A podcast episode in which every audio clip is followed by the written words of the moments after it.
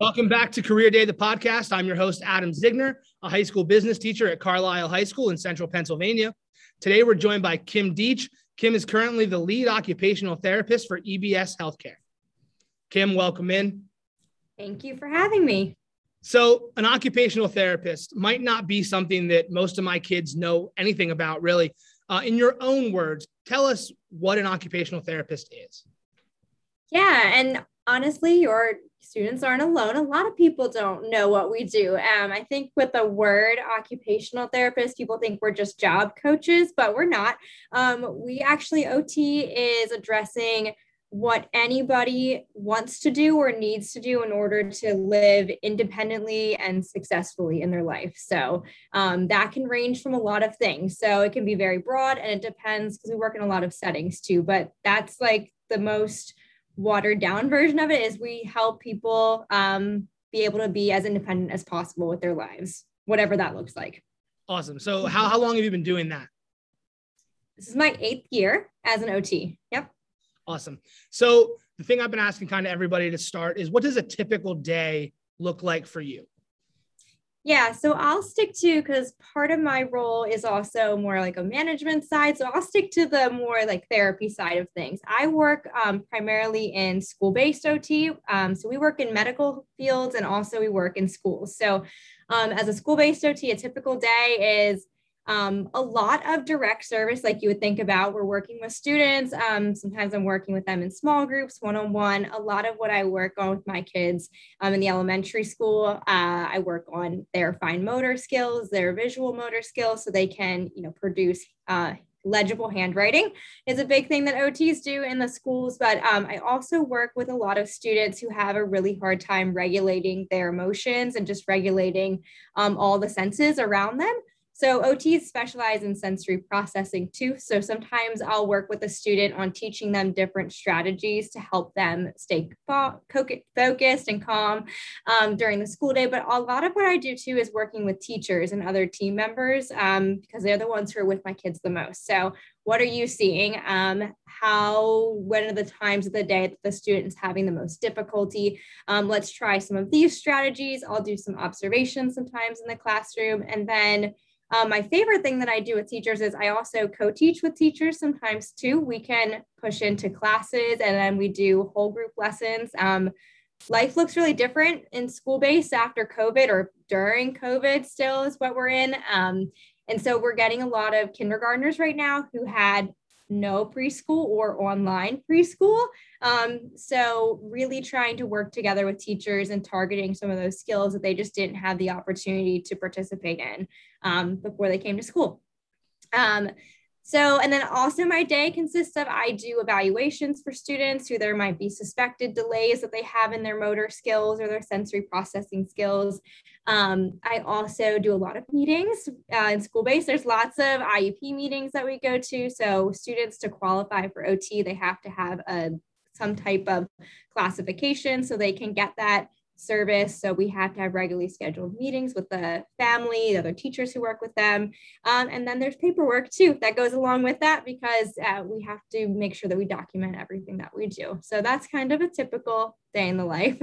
That's awesome. So yeah, and I, you know, a, a big shout out to, you know, your profession as a whole. You know, I think um, what you guys do definitely helps so many kids at those younger stages really develop and you know helps them progress as they as they go through school um, so was this kind of was this always what you planned to do? Was was OT kind of your plan initially? No, um, I wanted to be a dentist, and my mom was like, "I don't think you're gonna like that. I think that's a little too um, the same every day." So she encouraged me to look elsewhere. So I looked at um, physical therapy, and physical therapy was close, and I was like, "Well, this thing is like maybe something I would do." But I met an OT um, from our hometown who actually did both medical and OT occupational therapy, and I got to shadow her. Um, and it seemed like she had a lot more flexibility in what she could do. She could work in the school, she could work with kids, um, she could work in um, a senior living facility and work with older adults. And it just seemed like she was able to be really creative in what she did. Um, there was a lot more to it than not saying uh, PTs are amazing. They have such a wonderful, vast understanding of um, anatomy and how our bodies work that we don't have as OTs. So, but that was not really what I was looking for. I wanted something I could be creative with, but still um, understand and have some like scientific evidence to back it up. So that's where I kind of landed. Um, and I was fortunate, I found a, a program um, that was a five year program. And that's when I chose to go into OT. Yeah. And you touched on something there that I've talked about a couple times with my careers classes. Um, you know, you mentioned that your mom kind of felt that being a dentist would be the same thing day after day. And when you were kind of setting out and looking for career fields, was that something that you were that you kind of set out to avoid, or something that maybe when she brought it up, uh, just kind of clicked for you? Maybe you don't want the same kind of repetitive day after day. Um, I think it was like more so I started to think about who what I wanted to do and like how much of a difference I wanted to make. And I feel like when I was picking what kind of career I wanted to do, I wanted to make sure that whatever I was doing, I felt like that impact. And I felt like I really felt that when I was shadowing with an OT. Dentists obviously make a huge impact on other people's lives, but I didn't think I would feel the same way. So um, that's kind of where I landed. And that's something that again we've we've talked about a lot in my classes. You know, why do you want to pursue that career and helping people and making an impact is something that I stress to kids is, you know, something that a lot of people do look for, and it's something that you know you can be aware of when you're looking for for jobs. So let's let's flip over to uh, you know before you started your career uh, what degrees do you have? Uh, what type of schooling does the field of OT typically kind of require? Yeah, so as far as the degrees that I have, I have a Bachelor of Science in Health and Occupation and then a Master's of Science in Occupational Therapy. Um, and those are required. You need to have a master's for entry level practice for occupational therapy.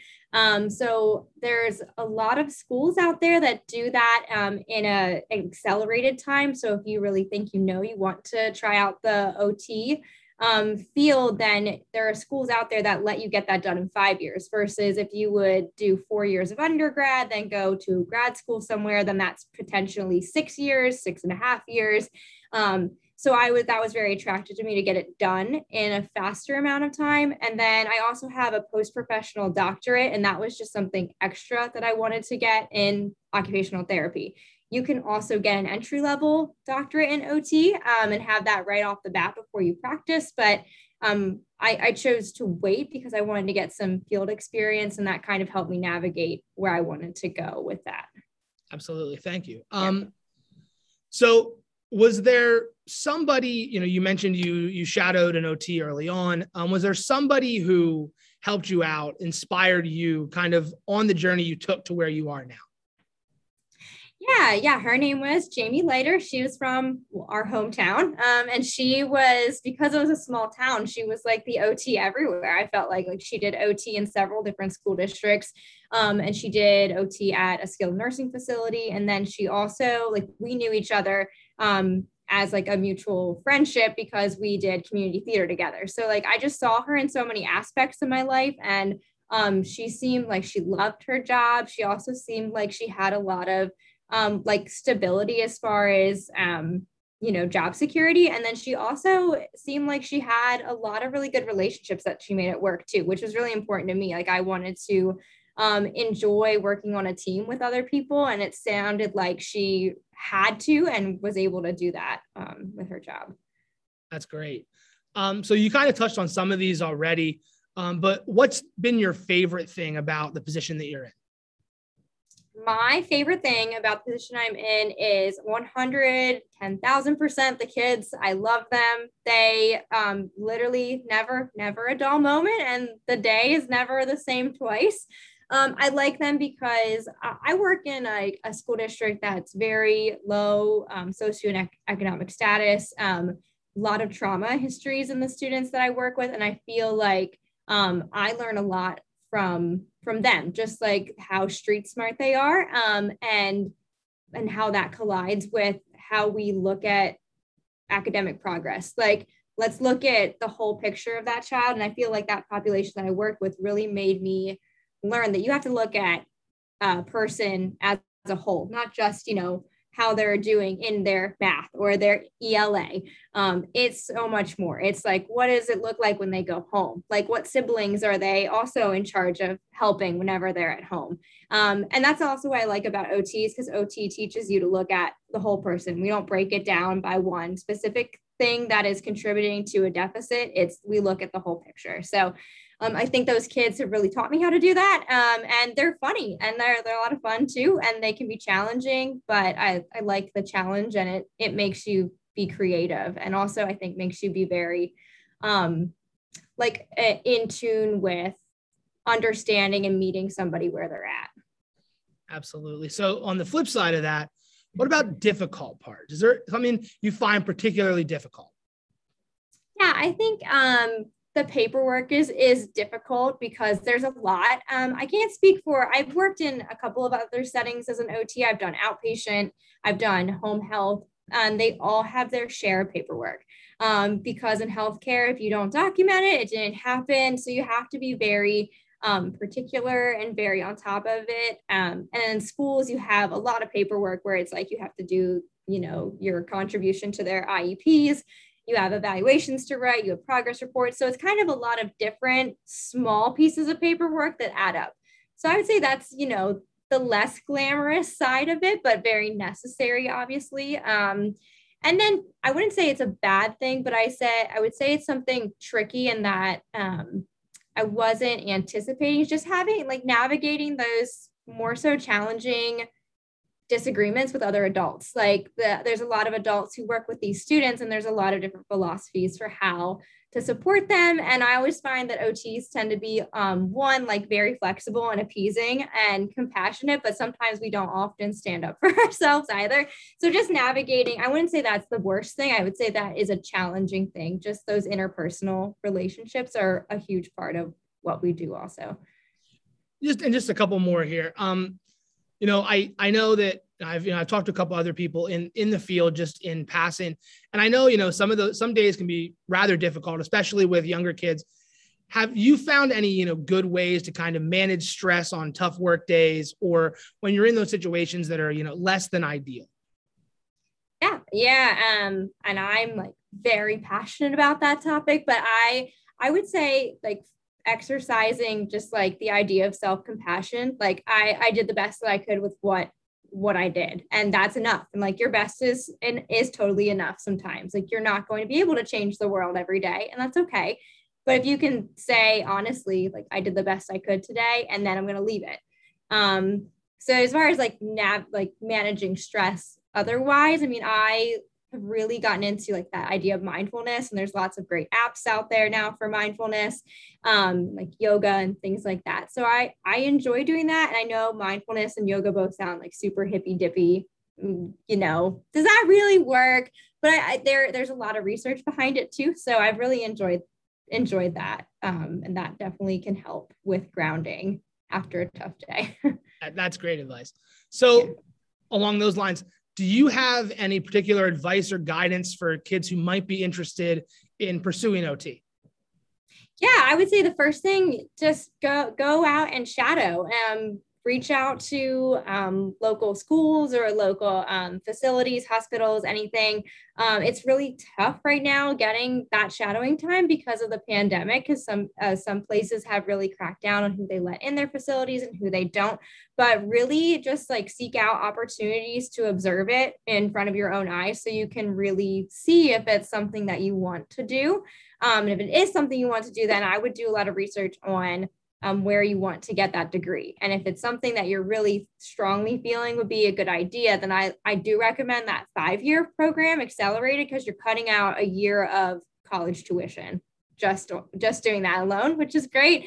Um, and then you want to make sure you're um, going to an accredited university or one that is in the accreditation process for OT. Um, and there's a website, it's aota.org, and that will help you find and track all of those pieces. Awesome. So I've been ending all of these with kind of the same question. Um, it's it's gotten some very interesting answers, but what advice do you wish somebody had given to you in high school about college, careers, or life in general?